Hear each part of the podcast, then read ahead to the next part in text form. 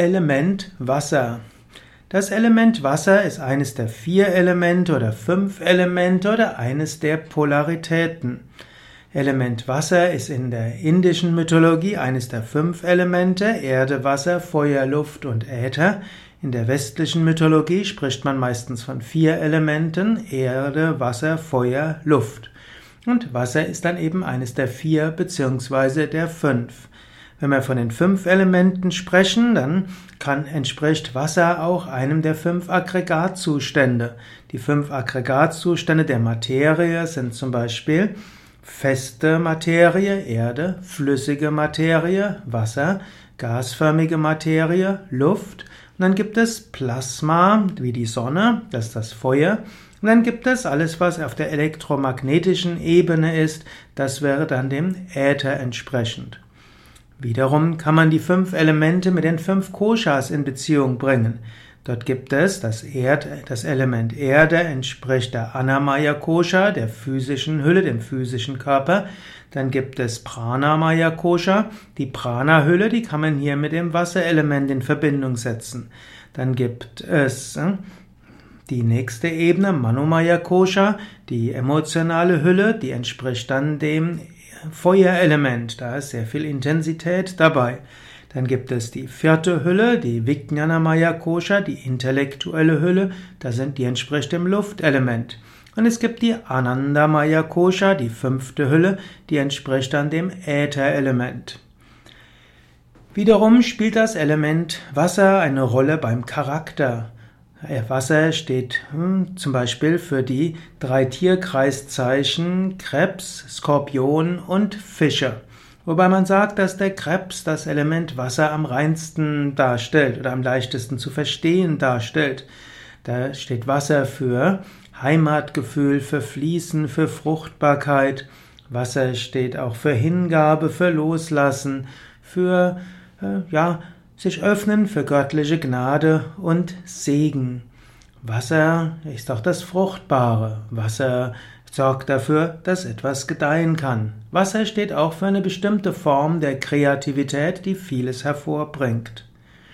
Wasser ist auch ein Element des Svadhisthana Chakras. Muladhara Chakra ist Erdelement, Svadhisthana ist Wasserelement, Manipura ist Feuerelement, Anahata ist Luftelement, Vishuddha ist Ätherelement und Agnya Chakra ist ein reiner Geist. Svadhisthana Chakra als Chakra des Wassers ist das Fließen, das Kreative, ist auch die Sexualität, ist auch die Hingabe. Und das Svadhisthana Chakra hat auch ein potenziertes Chakra, Chandra Chakra, in, dem, in der Kopfgegend, Mondchakra genannt. Und dort, von dort fließt der Nektar. Der Nektar ist wie das potenzierte Wasser. Das Bija-Element des Wassers ist Vam und das Bija-Element des Nektars ist Tam. Und so heißt es auch, dass der Mensch Sonnenenergie und Mondenergie hat. Die Sonnenenergie im Bauch ist die Feuerenergie und die Mondenergie in der Stirn ist die Wasserenergie. Und das Gleichgewicht zwischen Sonne und Mond, zwischen Wasser und Feuer bestimmt die Fähigkeit des Menschen, etwas zu bewirken und in der Ganzheit zu sein. Zu viel Feuer ist nicht gut, zu viel Wasser ist auch nicht gut. Letztlich braucht es Sonne und Niederschläge, damit etwas gedeihen kann. Zu viel Sonne macht es zur Wüste, zu viel Wasser wird es letztlich zur Überschwemmung oder zum Meer. Es braucht etwas, damit die Erde flüssig wird, dass beides zusammenkommt. Element Wasser hat auch etwas zu tun mit den drei Doshas im Ayurveda. Im Ayurveda spricht man von Vata, Pitta und Kapha. Und Kapha besteht aus Wasser und Erde. Und man kann auch sagen, es gibt manche Kapha-Typen, die sind eher erdorientiert das sind dann die regelorientierten, diejenigen, die sehr starre sind, aber auch dafür sorgen, dass Prozeduren eingehalten werden.